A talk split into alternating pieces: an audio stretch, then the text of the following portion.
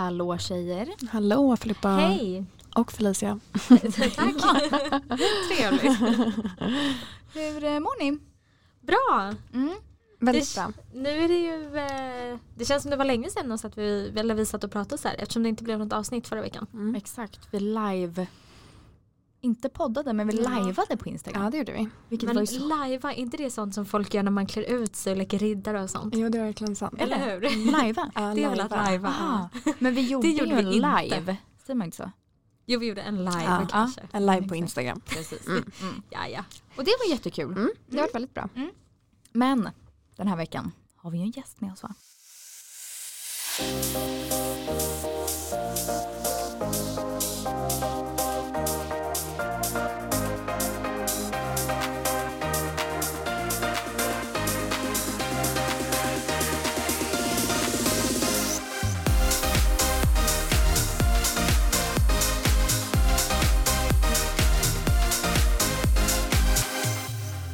Välkommen Fredrik. Tack så jätte- jättemycket. Gud vad kul att ha dig Ja, här. det är jätte, jättekul att vara här. Ja. Ja men vad kul att ha dig med. Hur mår du? Jag mår jätte, jättebra. Ehm, lite kallt ute Mm. ehm, men det är kul att, eh, att det är riktig vinter. Så Mm. man får njuta lite av vintern innan sommaren kommer. Mm. Är du en vintermänniska? Eh, mer sommarmänniska men eh, det finns vissa delar i vintern som man njuter också av. Mm. Mm. Typ idag när det har varit soligt. Mm. Yes. Och snö. Det blir så fint. ut. Mm. Verkligen. Men du har ju eh, något gemensamt med oss. Mm. Mm. Eh, jag har sedan 20 år haft eh, diabetes. Mm. Eh, typ 1. Och hur gammal var du när du fick det? Eh, vid 13-årsåldern. 13 så årsåldern. 12-13 där någonstans. Ja. Mm. Fick jag det. Visste du någonting eh, om det då när du fick det? Eh, nej, egentligen inte. Eh, jag hade sett någonting på tv. Så att jag visste att man egentligen tog sprutor. Mm. Eh, men mer än så visste jag inte. Nej. Hur reagerade du när du fick, eller när du förstod att det var diabetes? Mm, Vad tänkte du då? nej. Mm. Eh, jag var ganska chockad. Mm. eh, och eh, kunde inte riktigt ta in Nej. de signalerna. Så att jag förstod att det var någonting innan jag fick diagnosen. Mm. Men ehm, nej, he, hela den perioden är en, en stor chock. Eh, det känns som att vara med en, vara med i en film. Mm. eh, om jag ska sätta rätt ord på det. Hur mådde du innan? Alltså vad var det som gjorde att du sökte läkarvård liksom? Mm. Nej, men jag var väldigt, väldigt trött. Eh, och det märktes efter skolan. När jag egentligen la mig på soffan och orkade inte göra läxorna. Eh, och sen så vaknade jag på nätterna, gick upp på toaletten och sen så drack jag jätte- jättemycket vatten. Mm. Eh, och det var min mamma som påtalade det här. Hon ville att vi skulle kolla upp det. Mm. Men jag kände liksom att det är säkert ingenting. eh, Fast jag visste att det var någonting. Mm. Och mina preferenser bakåt i livet är att så fort man går till läkaren så, så är det någonting. Mm. Så jag var ju bara rädd, rädd att dyka upp där. För det, det är alltid någonting egentligen Mm. när, man, när man befinner sig där. Mm. Ehm, nej, så eh, mamma hade ringt en läkare och dubbelkollat med, med den personen. Mm. Eh, så att mamma ringer mig när jag är i skolan Ja. och är ganska panikslagen och, och berättar att jag måste komma hem så fort jag bara kan. Eh, så att jag avbryter lektionen och eh, springer hem. Och där eh, säger mamma vi måste ner på vårdcentralen. Och jag tänkte nej det, det, det, här, det, här, det här går inte. Det, nej jag stannar hemma. Men eh, vi skyndade oss ner till vårdcentralen och eh, tog ett eh, prov. Eh, och får ganska snabbt reda på att, att jag har, jag har ganska högt socker. Mm. Och med största sannolikhet så betyder det att man har fått diabetes. Så eh, vi springer hem igen och eh, packar en ryggsäck. Eh, Och jag är, jätte, jag är jättechockad och det är bara snurrar i hela huvudet. Så åker vi in till sjukhuset och eh, tar mer prover och ja, den, den, den, den tiden är ganska suddig om jag skulle vilja eh, säga så. Och eh, traumatiserad Mm. Mm. hela den Mm. tiden. Men jag, jag blev i alla fall inlagd i, i två veckors tid ungefär. Det är ganska länge också. Att ligga inne. Ja. Ja. Ja, jag vet inte vad som är standard och, och vad, om de har bytt standarden nu för tiden Nej, eller vad, ja. vad, vad de hade förr. Men eh, ja, exakt. Det, Mm. det var ganska länge. Ehm, Har du någon i din släkt som har diabetes? ehm, min farmor hade diabetes eh, för jättelä- jättelänge sedan. Ehm, och nu så har min mamma fått diabetes typ 2. Men det har kommit på senare år så det var inte under, under det, det stadiet. Nej. Ehm, mer än så vet vi inte om så att säga i, Nej. Släkten. Mm. Och jag tänker, du var ju 13, då är man ju li- liten, alltså då är Mm. man ju väldigt ung. Mm. Men du är den som var äldst av oss i det här rummet när du fick diabetes. Mm, mm. Och sen är det ju 20 år sen. Men jag tänker, fick du något slags stöd? Fick du prata med någon så att du skulle förstå vad det här var, hur du skulle hantera det och det här traumat och Mm, chocken? Eh, jo, man fick ju prata med, med läkaren såklart. Mm. Eh, och sen någon uh, diabetesexpert och dietister. Och, och jag tror att det var någon form, jag blev erbjuden att prata med någon form av psykolog eh, Mm. av något slag. Mm. Eh, ju- just för att det kan, man, kan bli så chockad av Mm. att få den diagnosen. Eh, men jo, men det, det, det fick jag. Eh, Jag fick lära mig vad det här var. Eh, Så det var liksom under de här två veckorna så var det någon form av utbildning och lära sig ta, ta sprutor och, eh, och liksom hela den biten. Mm. Mm. Hur var det att komma hem? En befrielse. Eh, Både jag och mamma fick ju nästan tjata på, på, på, på, på läkarna att men kan vi inte få sova hemma? Mm. Kan vi inte befinna oss här på dagarna och få sova hemma och sätta på någon bra film och bara liksom Mm. hitta en frizon i, i den här tiden. Eh, och det fick vi så småningom. Eh, så så att, och jag tror att de sa det till mig att bara du visar att du kan det här och du visar liksom progress så, så självklart kan du få sova hemma någon kväll. Mm. Eh, så det var ju det man kämpade mot hela tiden. Var du nervös då i början? Inte typ första natten man skulle sova hemma eh, efter att ha legat inne? Eh, ja, ehm, jo. Och, och det var ju liksom tryggheter för man hade inte um, läkarna där på plats. Ja. Men jag kände också en trygghet i form av uppbackning av min mamma. Mm. Eh, hon är en väldigt speciell människa på, på, på jättebra sätt. Eh, så att hon lärde sig allt om den här sjukdomen och steppade in och tog blodsockret på mig och tog um, um, insulinsprutorna på mig för att jag var väldigt, väldigt nålrädd. Så att hon, det var hon som fick ta sprutorna från början. Mm. Tills jag kunde acceptera och någonstans klara av och sticka mig själv. Mm. Tror du att det hängde ihop? För att vi, vi pratar ganska mycket om att acceptera att man har diabetes för att det blir lättare att hantera det då. Eh, och vi har också många lyssnare som skriver att de har svårt att acceptera. Hur var det för dig? Och jag tänker din nålrädsla, Mm. tror du att den hängde ihop med den här acceptansen? Eh, det tror jag definitivt. Nu när jag ser tillbaka på, på, på livet så tror jag det definitivt. Ehm, jag vägrade ju erkänna den här diagnosen. Ehm, jag ville leva som alla andra. Mm. Så att jag, eh, jag har alltid varit en godisperson eh, och käkar nog mer godis än någonsin. Mm. För att jag vill liksom så här, nej men jag, jag, jag, vill inte, jag vill inte ha det här. Nej. Och jag bestämmer över mitt liv. Men när jag började acceptera, det var då förändringen kom. Mm. Hur lång tid tog det skulle du säga? Eh, Jag tror att det skedde i etapper. Mm. Så, så, så första acceptansen som kom, det var några månader efter. Mm. Eh, Upp till ett halvår där någonstans. Mm. Där jag kände att jag kan inte hålla på så här. Ehm, sen tror jag det har skett gradvis. Ehm, och tittar man på vart jag befinner mig idag så, så är det helt annorlunda än vad det var från början. Mm. Alltså helt opposite. Ja precis för vi känner ju dig som en person som Också för såklart kanske för att vi också alla har diabetes men som en väldigt öppen person med din diabetes och pratar väldigt mycket om det och du har dina liksom, tricks som du har kommit fram till och du har verkligen liksom, studerat och lärt känna dig själv och din diabetes. Mm. Men jag förstår att det har varit en, en resa att komma dit. Definitivt. Det, det har varit en väldigt lång resa och eh, jobbig resa. Mm. Eh, och det, det, går upp, det går ner och, och alla är såklart olika. Eh, men det har varit en, en, en tuff resa. Mm. Vilket jag, det är helt okej. Mm. Det är helt okej idag. Mm. Mm.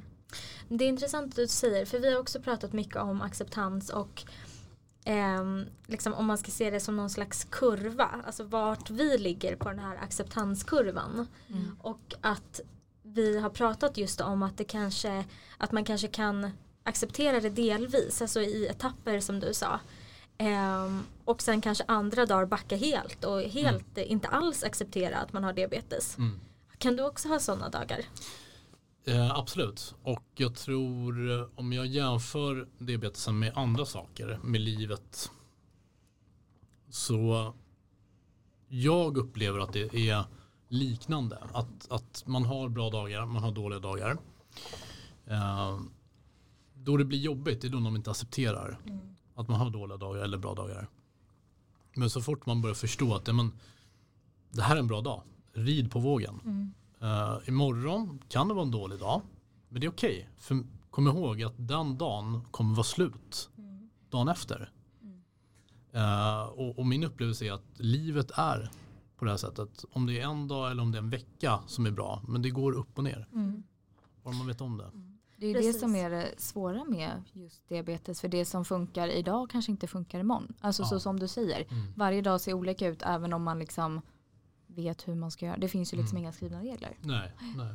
Så Men det är kanske är skönt att tänka då, precis som du sa Fredrik, att livet i övrigt också kan vara, alltså att man eh, oavsett om man har diabetes eller inte kan ha en bra eller en sämre dag. Mm. Och att man inte, för ibland kan jag också tycka att det känns jobbigt att diabetesen ska definiera en. Mm. Och att man ska komma ihåg att man är också en helt vanlig människa som också bara kan ha en dålig dag. Liksom. Mm. Mm. Ehm, ja, Ja men verkligen och jag har tänkt väldigt mycket på på det här med HbA1c och li- liksom lång, långtidssockret. Man kan ha ett jättebra år, man kan ha ett jättedåligt år. Eh, men det är helt okej för att man gör sitt bästa. Eh, och så länge man gör det så kommer man hitta rätt väg. Eh, sen om det tar ett år, om det tar fem år eller en dag eller en vecka. Um, oavsett vad så, så tror jag att det är okej. mm. Det här med din nålfobi. Mm. Hur kom du liksom över det? Eller är det fortfarande, kan det vara jobbigt fortfarande idag? Eller? Jag, jag har fortfarande, det, det är ett stort problem för mig. Mm. Um, Hur uttrycker det sig liksom? nej, men jag, jag, blir, eh, jag blir svimfärdig. Ja.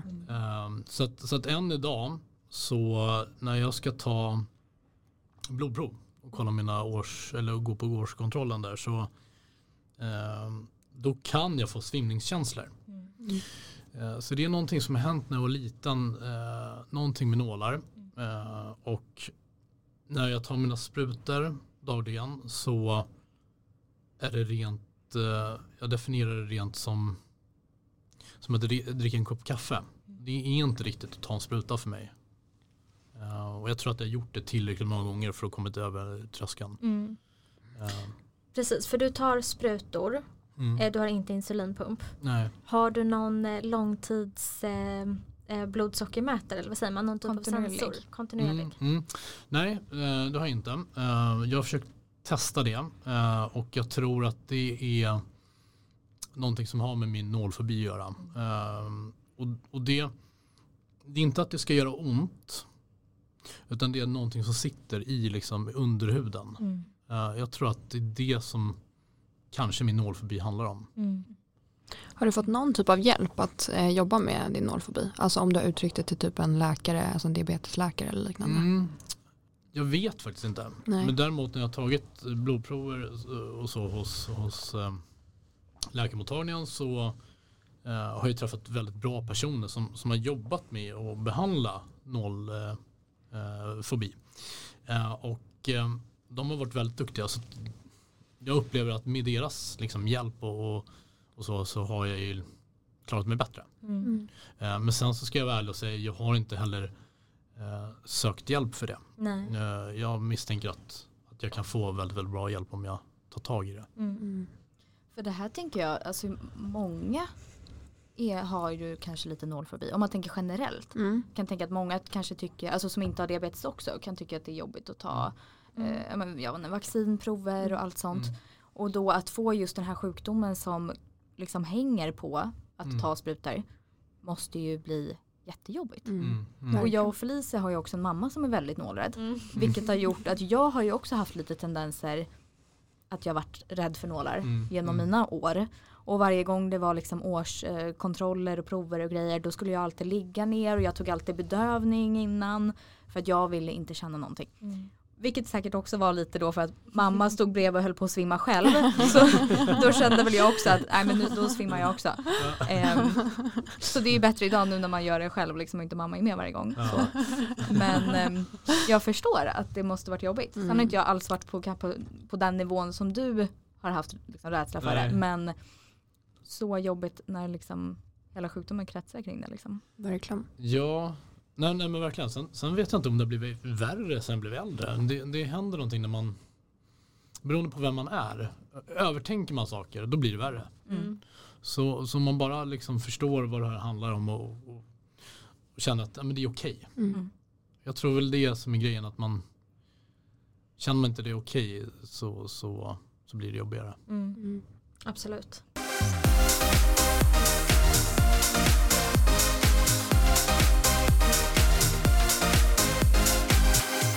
Men du var ju alltså 13 när du fick det, så Mm. mitt egentligen i början av tonåren.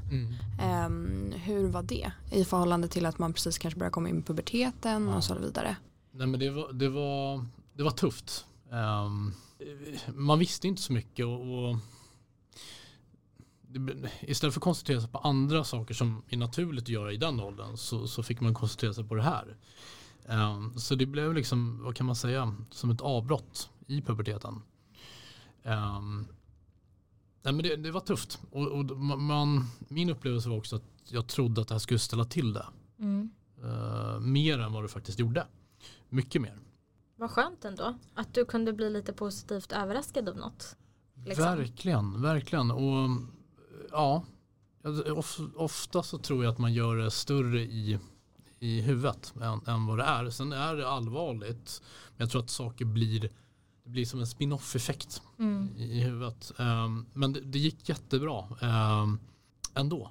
Du hade ju också en klasskompis Mm. som hade diabetes. Mm. Eller som fick det ungefär samtidigt som dig. Mm, mm. Eh, Det, det är jättemärkligt och, och, och så, så länge jag lever så kommer jag fortsätta gräva i det här. För, för jag tycker att det är det, det, det är ett konstigt samband. Ehm, men när jag ligger inne då de här första två veckorna så får man gå ut och gå med, med sin droppställning eh, i korridoren för att få lite motion. Nej, men för att kunna få röra på sig lite. Eh, men då känner jag igen en röst. Och så ser jag liksom långt i, i, i korridoren rakt fram att det här ser ut som, som min, klasskompis Caroline. Ehm, och så går jag mot den här personen och ser att det är hon. Hon blir lika överraskad som mig. Och det visar sig att eh, vi har blivit intagna på, på sjukhuset och fått den här diagnosen ungefär samma dag. Mm. Ehm, så det här är ett jättemärkligt samband. Mm. Mm. Sen så fick hon, hon fick diabetes typ 2 som, är, som skiljer sig lite från, från typ 1. Ehm, men jag tycker fortfarande att det är ett konstigt samband. Och än idag så, så är en av mina drivkrafter att förstå mer. Varför? Är det bara ett samband? Ehm, det finns en matematisk eh, förklaring som är liksom att det det är sannolikhet. Men jag tycker att den är väldigt för, för liten Mm. för att acceptera det här. Mm. Men hon fick alltså typ två då, fast så ung. Ja, Ja, hon fick typ ett två. Så att vi är samma, samma ålder och går i samma klass då. okej. Ja. Men kunde ni någonstans liksom ge varandra lite stöd sen när liksom ni kom tillbaka till skolan och livet drog igång? Ja, eh, så att vi, vi, vi tyrde oss lite mot varandra eh, och kunde hjälpa varandra. Eh, men sen så, det går så fort. I, i den här åldern så är det liksom det, det är skolan, det är läxor, det är liksom puberteten, man kommer in i det här eh, klassiska tänket, man upptäcker eh, det motsatta könet eller samma kön eller vad, vad det nu kan vara. Så det, är, så- det är så mycket att hålla koll på Mm. i den perioden. Jag håller med, för jag hade faktiskt vi började samma klass hon och jag när jag gick i sjuan. Mm.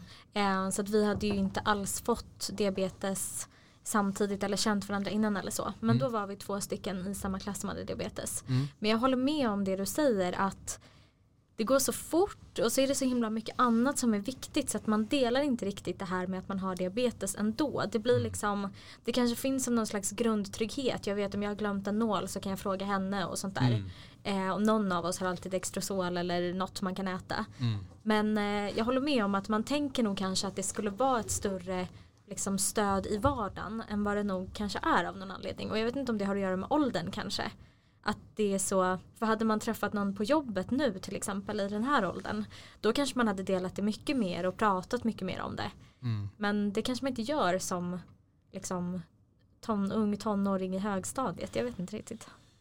Nej, och, och, sen så alla är olika men, men i mitt fall så jag var, jag var väldigt blyg eh, när jag växte upp och, eh, och jag tror inte generellt sett att man pratar om de här grejerna. Man, man kanske skäms väldigt mycket. Jag skämdes ju ganska mycket över den här diagnosen. Eh, för mig var det liksom att det jag hörde när, när, när, när, när läkarna sa att du har fått diabetes det var att jag hörde att du kommer aldrig mer träffa någon. Alltså det är ingen som kommer vilja ha dig. Var det någon som sa det till dig? Nej, det var som jag kände. Ja. Det var som jag hörde. Mm. Ehm, så det var absolut ingen som sa det, men Nej. det var så jag tog det. Mm. Jag kollade mig i spegeln och, och kände liksom att nej, jag kommer få leva eh, ensam resten av livet. Ehm, så att, så att jag skämdes. Um, det märkte jag också när man, när man, när man satt och åt lunch i, i skolan att jag, jag ville inte skylta med att jag hade diabetes. Nej. Det var ju något fel på mig tydligen, kände jag. Men så var det absolut inte, men Nej. det var så jag kände. Mm. Det är jätteintressant för att du säger. För vi har också pratat jättemycket om eh, dating till exempel. Och när man ska börja träffa någon, dejta och liksom allt det där. Eh, och som du nämnde att du var så rädd för att du inte skulle kunna göra det för att du har diabetes. Mm. Hur gick den resan eller vad man ska säga? Nej men jag, jag pratade inte alls om det här. Eh, Eh, absolut inte första, andra eller tredje gången. Vilket är, mm, idag tycker jag att det är fel. Men det var så jag kände då. Och ehm, jag visste om jag fortsatte dejta någon eh, och, och fortsatte det där så, så det kommer ju fram och jag behöver ju prata om det någon gång. Så att jag förberedde mig egentligen på hur ska jag lägga upp det, hur ska jag säga det.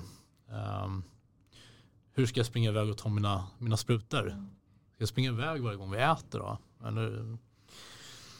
Men första gången jag berättade så, så det togs emot bättre än förväntat. Eh, och väldigt ofta så får man höra alltså, att man det är alltid någon som känner någon. Mm. Eh, antingen är det någons mormor, någons pappa eller mamma eller syster. Eh, och det fick även jag höra. Så, så första dejten när jag liksom uttryckte det här då, då, då kände jag så här, okej det är okej. Men jag vågade ändå inte uttrycka det här Nej. tillräckligt tidigt. Men det blev en förändring på det när jag eh, lite senare när jag är 18-19 eh, så eh, träffade jag en, en, en tjej som jag också blev tillsammans med. Och hon hade varit tillsammans med en person som hade diabetes. Mhm. Och den, hon sa till mig att hon tyckte det var charmigt. Mm. Eh, och där, det var mitt okej. Mm. Det var liksom, det var det jag behövde höra för att känna, okej men nu kan jag liksom outa de här grejerna. Så, så det skulle jag vilja säga, det, det är vändpunkten i, i mitt liv. Mm. Har du något tips då om du liksom hu- hur man ska berätta på en dejt? Och har kanske när, vilken dejt. För Ja, det här är ju precis. verkligen en Mm. återkommande fråga vi får. Mm. För många tycker det är Mm. väldigt svårt Mm. hur och när man ska berätta något sånt. Mm. Det är väldigt svårt. Um, återigen, alla är, är, är olika så, att, så att jag tycker att man ska känna själv när man ehm, vill göra det. Um, berättar man det, det behöver finnas en timing. Man behöver liksom vara inne på någonting. Antingen om man in, ska äta någonting eller vad det nu kan vara. Då kan man berätta i samma veva. Ehm, så, att, så, att, så tidigt som möjligt. Skulle jag Mm. säga. Mm. Och det är väl det vi också har pratat om. Men vi har ju också ur liksom ett kvinnligt perspektiv. Alltså vad vi, Mm. det är väldigt Mm. intressant att också få liksom tips kanske hur en, hur en kille gör det. Mm. Till alla killar som lyssnar också. Ja, Mm. precis. Mm. Det blir Mm. kanske lättare att identifiera sig med Precis. dig då än med oss kanske. Ja. Exakt, Så. så är det ju. Men, eh, men jag håller med om att det är jätte, alltså det är klart att det är en skillnad också vad det är för typ av dejt och vem man är på dejt med. Man Mm. känner ju ganska snabbt om det här är en person som man liksom kan lita på Mm. eller som man kanske ens vill träffa igen. Vill man Mm. inte det då kanske det inte är någon idé då. Mm. Men eh, att man ska berätta så tidigt som möjligt. Mm. Ja men precis. Sen, sen en allmän sak är att om personen inte accepterar dig för den du är eh, då kanske det inte är någon vits att, att, att gå vidare. Eh, och det här är någonting som, som jag kanske inte tog hänsyn till. Jag fick höra det. Eh, men så här i efterhand när jag liksom när jag levt ett tag så, så, så en annan syn på det. Mm. Uh, för, för det är, jag menar, man ska inte binda sig eller fortsätta med någon som, som, som är fel. Nej. För det, det kommer inte kommer Nej. inte vara bra. Nej. Nej och det har du ju verkligen rätt i för diabetes är ju en stor del av våra liv liksom. Eh, och som du säger, är det någon då som inte accepterar det då finns det ju ingen anledning att fortsätta träffa den personen. Tyvärr Nej. är det ju så. Mm. Eh, och det kan ju gälla andra grejer också. Man ska ju aldrig dölja vem man är för det kommer ändå inte funka liksom. Inte bara diabetes utan allt liksom. Mm. Absolut. Ja men precis och sen, sen så jag menar det är ju det är ungefär 5% av, av eh, eh, folk i Sverige som har diabetes. Både typ 1 och typ 2. då. Men eh, jag hamnade på en dejt med en person som också hade diabetes typ 1. Nej vad spännande. Ah. Som Wow. också tog sprutor och Mm. Ehm, och, och det är också sådana saker som, som får en att liksom acceptera att ja, men här, här är någon som är likadan som mig. Så det är också ett tips. Det, det, det kan också hända. Det kan Mm. hända alla att man snart sitter på en dejt med någon som har samma. Mm. Och det, var, det var en oerhört bra känsla för att helt plötsligt så kändes det som att man blev eh, förstådd i vad man pratade om. Mm. Man kunde hjälpa varandra och Ja. komma med tips. Och, Exakt. det var en jätteskön känsla. Mm. Gud vad roligt. Verkligen. Mm. Kul. Har du någon gång då mött fått liksom en konstig respons och hur i så fall har du liksom mött den? Och kanske inte bara dejter utan kanske generellt också. Har du mött mycket liksom fördomar och Ja, Mycket fördomar eh, möter jag konstant Mm. eh, gällande det här. Ehm, och det som jag har mött i alla fall det är att, det är att folk vill säga vad jag ska göra i vissa Mm. situationer. Mm. Och, ehm, och jag är ju väldigt nyfiken som person så jag vill gräva i det här. Men hur kommer det här sig att man, man fått tips och dessutom är tipsen kanske inte alla gånger korrekta. Verkligen. Eh, men det är någonting som händer och jag tror att det händer i andra sammanhang också utanför diabetes i, i livet. Det är bara så, så människor funkar. Ehm, så det, det har jag absolut mött. Ehm, men sen är det ju så att jag, jag har ju fortfarande svårt att, att ta mina sprutor ute på stan om jag måste. För att jag känner att jag vet inte om det ligger hos mig eller om det faktiskt är så men jag känner att folk tittar på mig eller de stannar till och undrar vad jag gör. Har du fått någon fråga någon gång, alltså när du har tagit en spruta? Alltså att någon som har ställt och tyckt att du har gjort någonting konstigt? Det är ingen som har outat någonting eh, Nej. vad jag kommer ihåg i alla fall. Ehm, men jag märker att en del har liksom stannat upp och undrat vad jag gör. Liksom. Mm. Ja, sånt där kan ju verkligen hända. Jag vet på typ på olika jobb och sånt när det ligger grejer framme och på ett jobb där jag började då hade jag en väldigt gammal, alltså de såg ju ut så för Mm. gamla blodsockermätare. Mm. Och jag kommer ihåg att hon som satt bredvid mig, hon tittade på den här och tyckte det var så himla konstigt. Mm. Och efter ett tag när jag hade jobbat ett tag så lärde vi ju känna varann. Mm. Och då kunde hon fråga. Mm. Men hon sa ju efteråt, hon bara men gud jag trodde du hade en sån gammal mobiltelefon. Mm. Ja. Alltså ni vet som ser ut som en gammal tegelsten. Ja. Eh, så det är absolut att det är folk som kan titta och Ja. sådär. Och jag kan känna igen att det inte alltid kommer naturligt att man ska ta sitt blodsocker eller sin, sitt insulin Mm. när man sitter bland människor. Mm. Men då försöker jag inte tvinga mig själv men då liksom för jag, jag skäms egentligen inte. Ehm, och om någon nu skulle fråga då svarar jag gärna. Mm. Mm. Men att det kanske inte kommer naturligt och då får man kanske tvinga sig själv lite grann. Mm. För att vi också ska komma längre och för att folk inte ska döma eller komma med konstiga fördomar eller vad det nu kan vara. Mm. Mm. Men man har ju också, alltså folk är ju också bra på att dra egna snabba slutsatser. Mhm. Vilket kan ju också göra att därav har man ju lite så här, man stoppar sig själv lite ibland. Mm. Att kanske göra saker offentligt för att man är, vet att folk är snabba med att liksom tänka vissa, ja men typ någon gång när jag hade insulinpump och jag har ju dansat jättemycket i mitt liv. Och jag blev utskälld på en ballettlektion framför hela klassen för att jag hade min mp3-spelare på mig. Min insulinpump då. då. Ja. Och liksom vad var jag? Fem, alltså 13-12 år kanske och bara skulle man börja försvara sig där? Men jag har diabetes. Alltså så, här, så det är klart att sådana saker sätter ju spår och det är klart Ja. att man ibland då kanske backar lite fast egentligen så är det ju inget att skämmas för. Men Nej. man får ju lite griller i huvudet kanske. Men kunde Mm. du försvara dig då?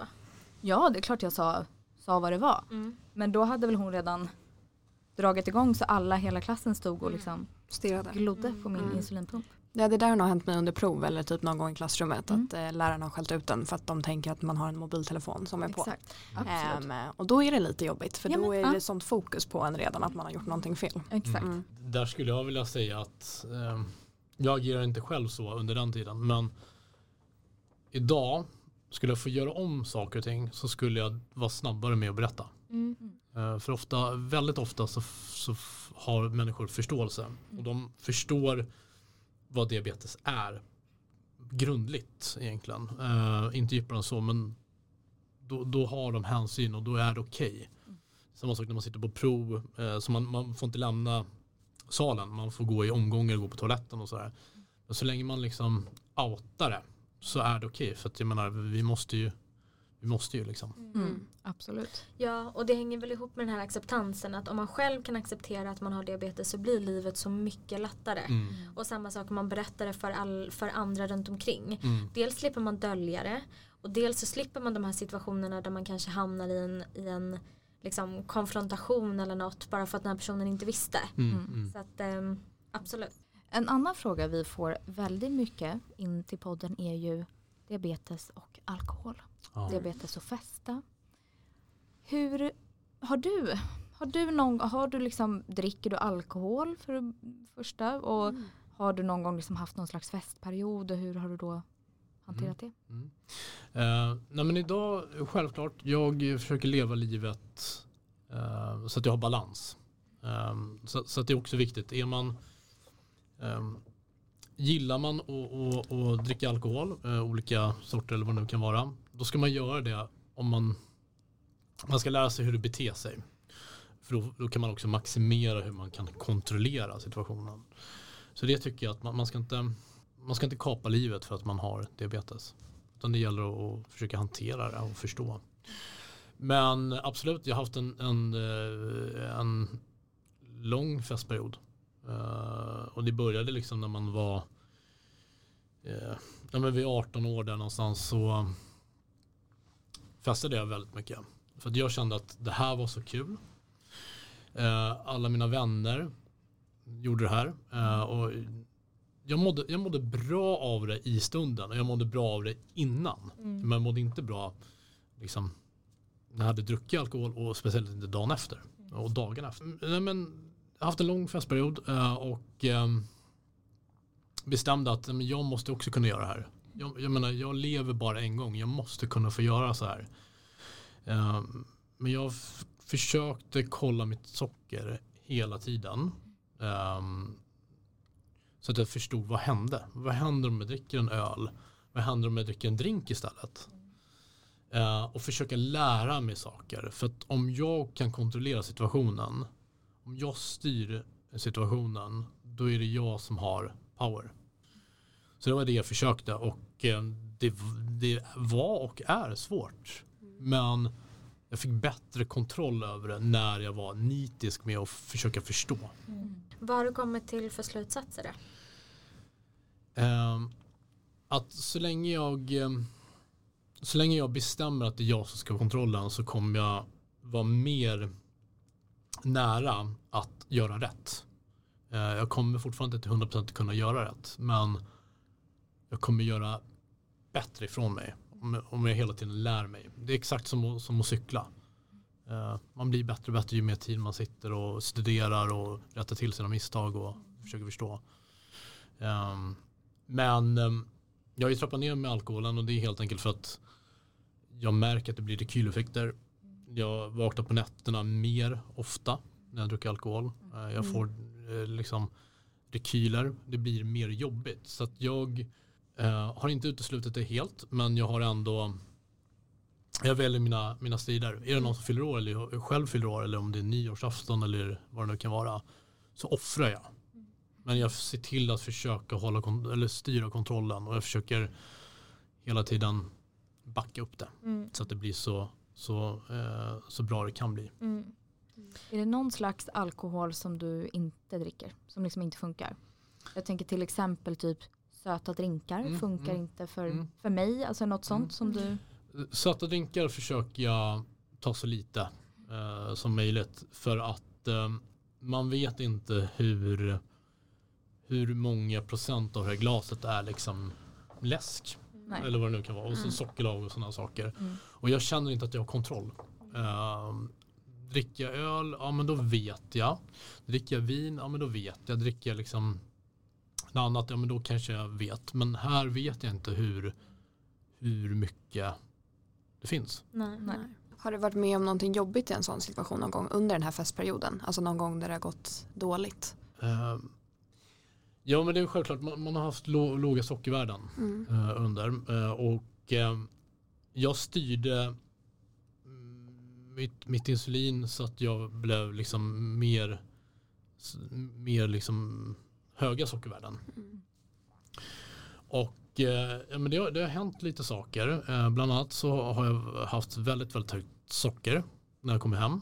Eh, och det här var ju liksom innan alla CGM-mätare och sensorer fanns. Så att man hade ju bara en sån manuell sockermätare och det var ju när man var kanske på någon resa det var svårt att ta med sig. Det var ett varmt land, alltså man vet inte hur, hur um, om sockermätaren blir förstörd eller vad det nu kan bli. Um, så att ehm, ja, eh, det har hänt eh, en del. Som inte är bra liksom. Det är många som skriver in liksom, alltså väldigt specifika frågor kanske som precis ska börja dricka alkohol, mm. ha diabetes och där tipsar vi ju typ alltid om att det är viktigt att berätta för alla runt om en att man mm. har den här sjukdomen och vad man ska göra om det händer något. Mm. Och typ äta innan man går och lägger sig just för att mm. alkohol kan ju sänka blodsockret på natten. Mm. Mm.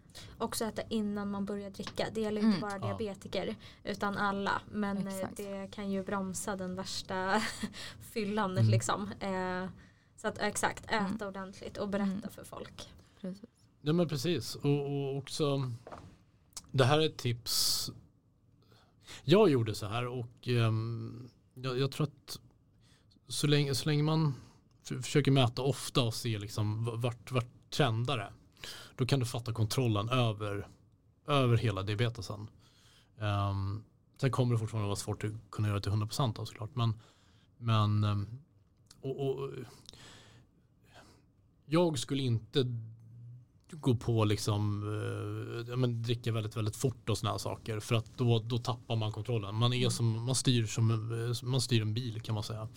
Så att drick liksom, ta någon öl kanske här och där eller något glas vin här och där mät, kolla vad händer. Mm. Skaffa kontrollen och sen kommer du förstå att aha, det var så här det blev. Mm. Nästa mm. gång då kommer du kunna släppa lite mer och så kommer du liksom hela tiden lära dig och ha kontrollen. Mm. Det är väl ett jättebra tips. Ja. Ta det i steg liksom. Ja. Inte börja med att hälla i sig massor. Nej. Och det gäller ju inte någon egentligen. Exakt. Nej. Men extra viktigt såklart om man har diabetes. Mm. Ja, verkligen. faktiskt. faktiskt. Har du någon gång liksom känt någon, nu går jag vidare från festämnet här då. Mm. Men om du någon gång har känt liksom någon, någon begränsning med att du har diabetes?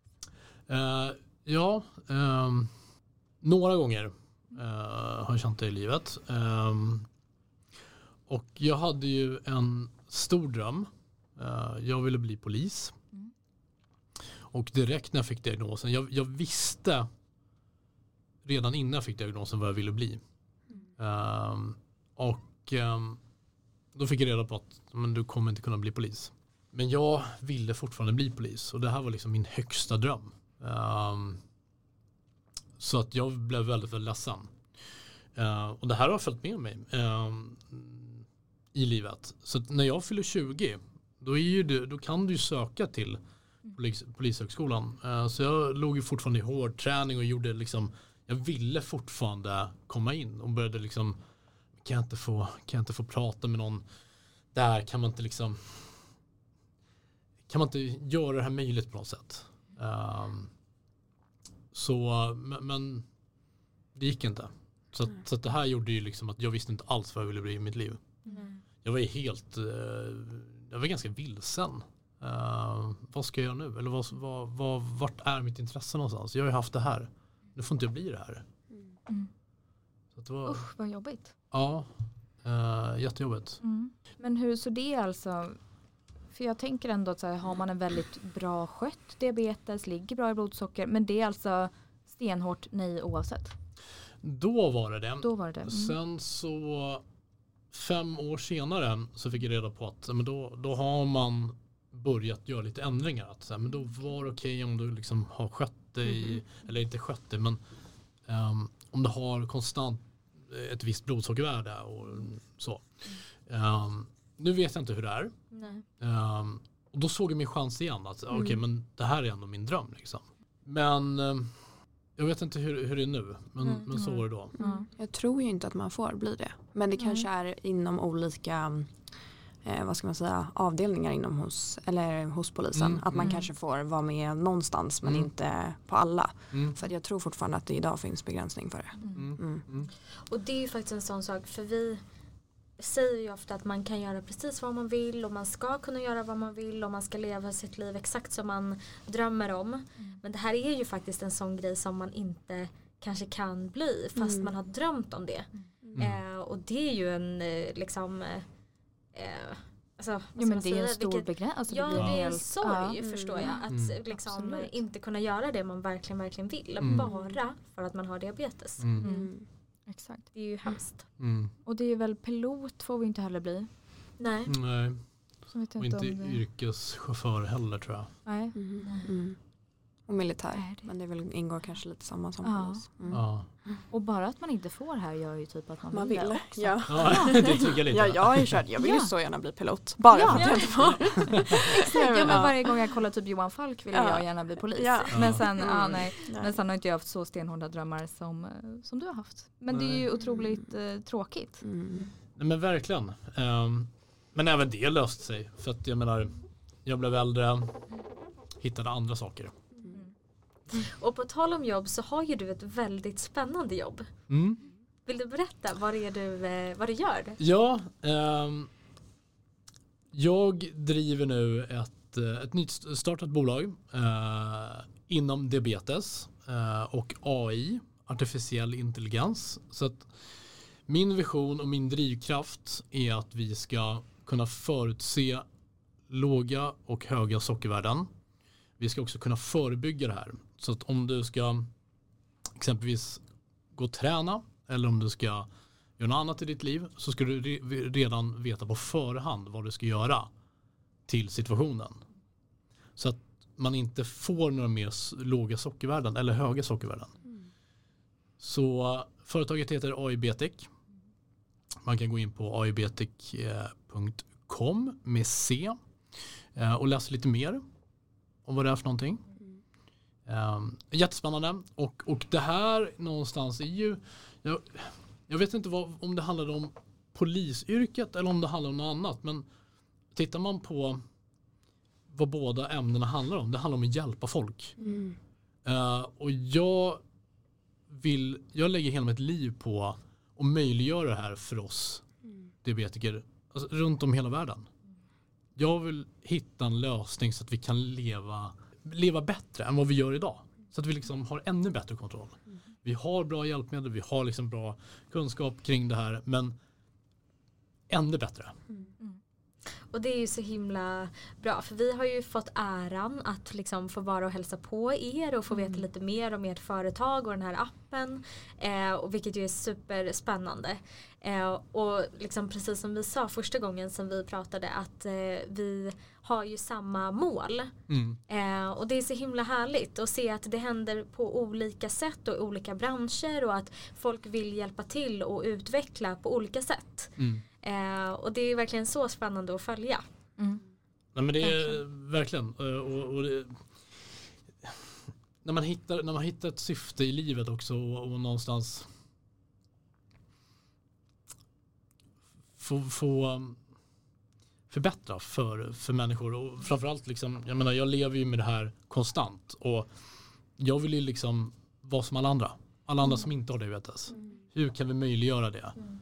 Hur kan vi komma på nya saker som vi inte har kommit på innan? Ja och tänk bara lyxen att liksom slippa tänka kanske för en liten sekund och få ett tips som säger åt mig vad jag ska göra för att det ska bli så bra det bara kan. Mm. Fantastiskt. Ja, så spännande Ja, ska det bli. Verkligen. Att, eh, mm, Exakt, så vi kommer ju följa utvecklingen eh, och eran produkt och app och allt sånt där. Så vi kommer ju få anledning att återkomma till det här. Men Mm. jättekul Absolut. att höra. Jag tänker innan vi eh, avslutar så har vi fått in lite lyssnarfrågor till dig. Mm. tänkte också det. Eh, Ska jag ta en, eh, börja med en? Eller har jag någon där? Mm. Ehm, då är det någon som undrar om du är rädd att din diabetes ska uppfattas som en svaghet? Eh, ja, ehm, mindre nu. Eh, förr eh, var det mer. Eh, och när man söker jobb exempelvis så har jag ställt mig frågan, bör jag säga det här nu eller bör jag säga det sen? Det där, den har jag också funderat på faktiskt. Många gånger. hur har ni gjort då i liksom majoriteten av tillfällen? Jag har väntat. Jag med. Så har vi jobbsammanhang nu? Ja. Jo, samma här. Jag har också väntat. Jag har Mm. aldrig sagt på en intervju att jag har diabetes eller liksom så. Utan det har kom, fått komma sen. Mm. Mm. Och jag vet egentligen inte riktigt hur man ska, alltså för den har jag tänkt på många gånger när man ska ta upp det. Också när man har börjat ett nytt jobb och man har fått jobbet. Mm. Ibland har jag kunnat känna, eh, men gud kommer de känna nu att jag har lurat dem? Att de har anställt någon som, Mm. alltså lite så. Mm. Ehm, eh, för att man typ känner att man har inte helt varit ärlig. För det är en så stor del av sig själv. Mm. Men är det väsentligt att säga direkt eller inte? Mm. Eh, Mm. Ja. Nej det är en jättebra fråga. Mm. Verkligen. Jag vet faktiskt inte helt ärligt om jag har sagt det på en intervju eller inte.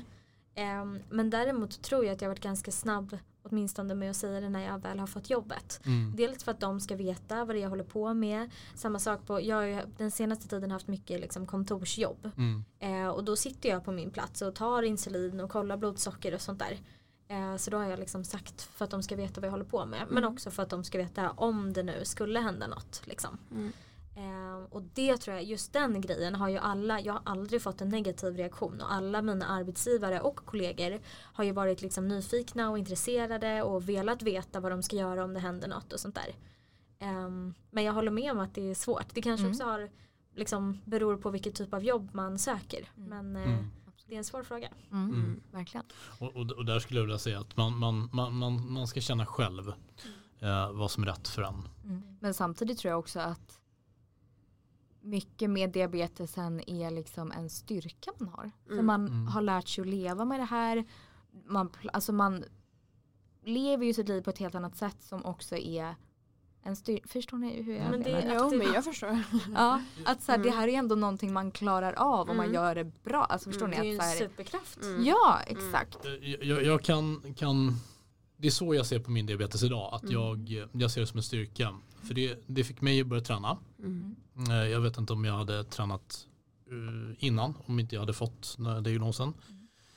Eh, Det blev massvis med positiva saker i mitt liv. När jag började träna och liksom hela den biten.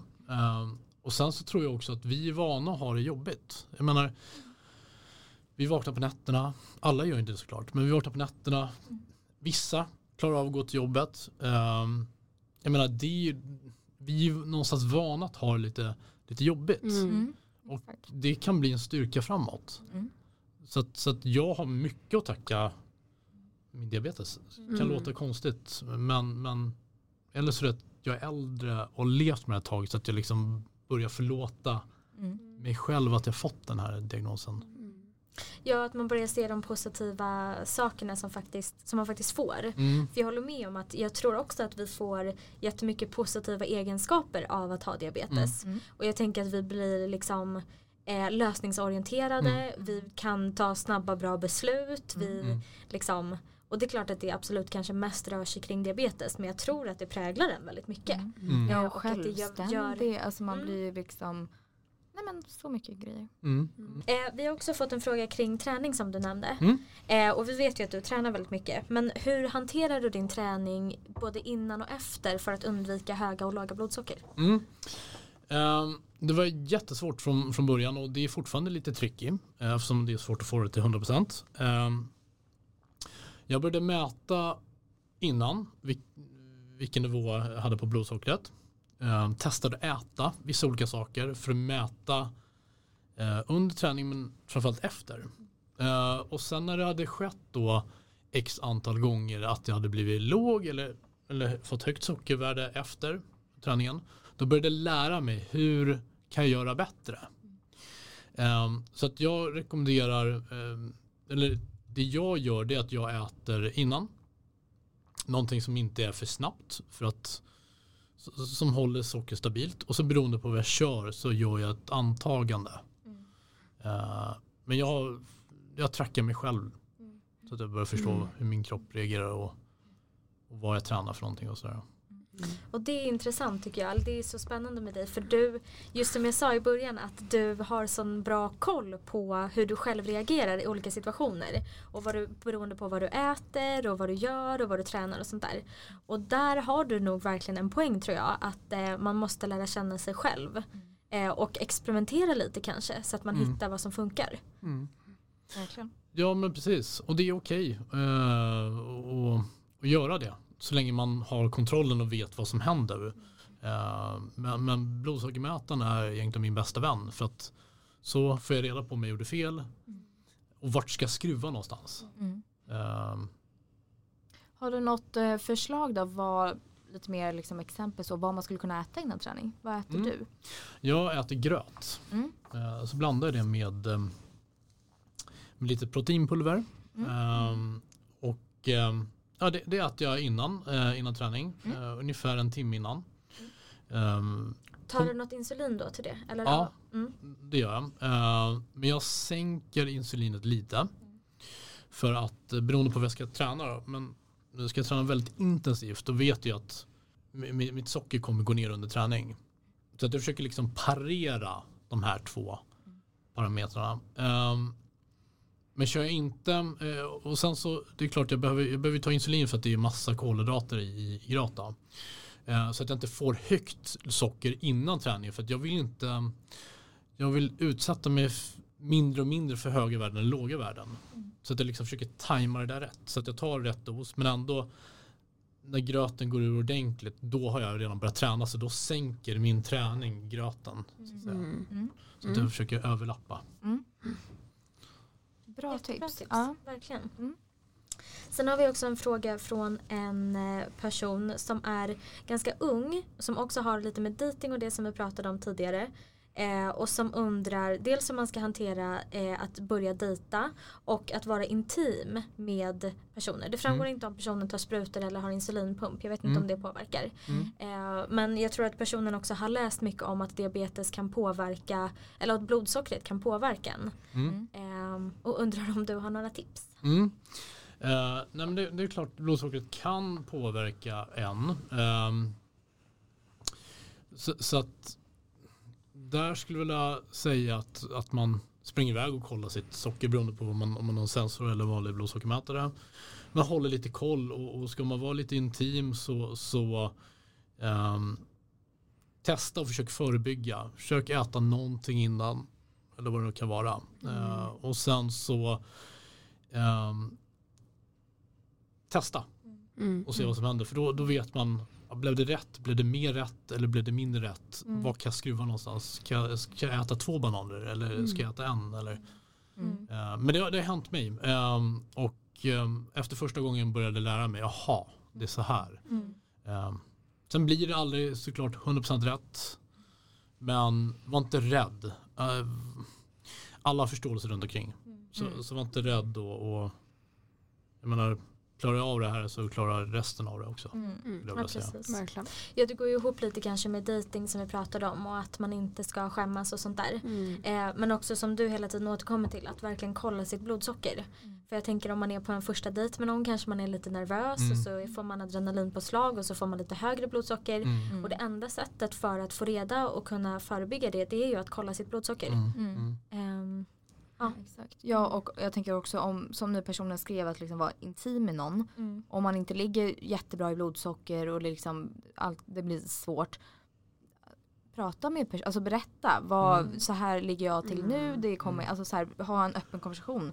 Tänker jag själv hade underlättat i alla fall. Mm. Och, och, och, och precis, berätta. För det, det har hänt mig. Ehm, och det kanske inte alltid blir glada moments. Men, men personer förstår Mm. när man berättar.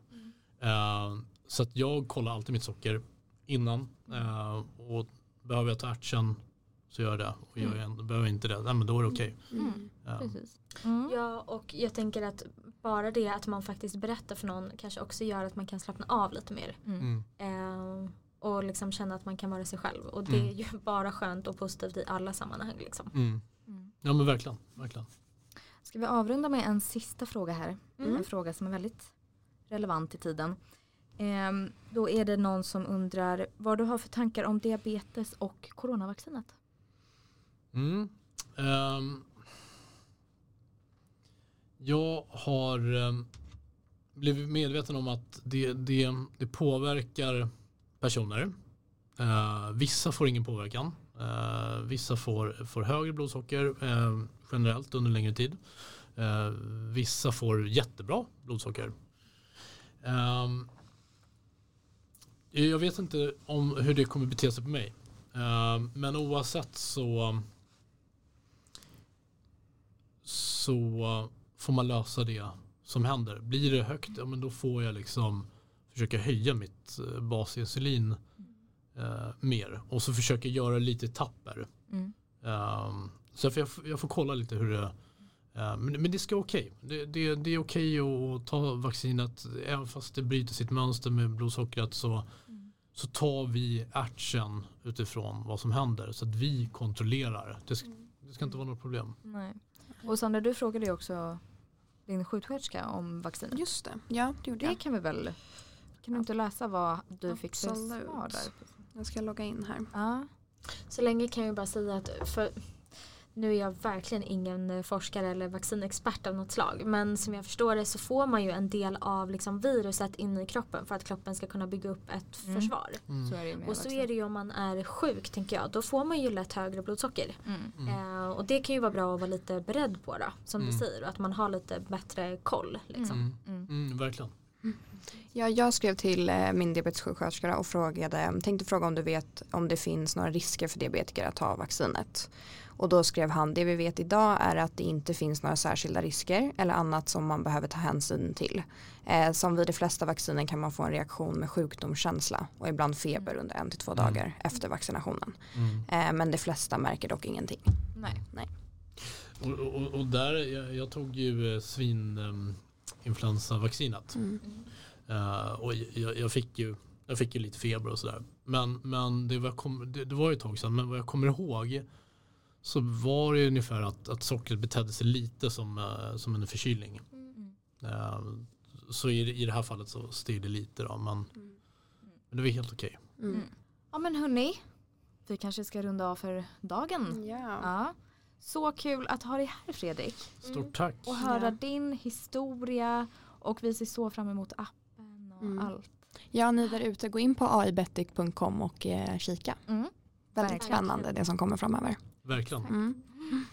Ha, ha det så bra då hörni. Ja, detsamma. Tack detsamma. Ha det bra nu. Tack, tack. Hej. Hej.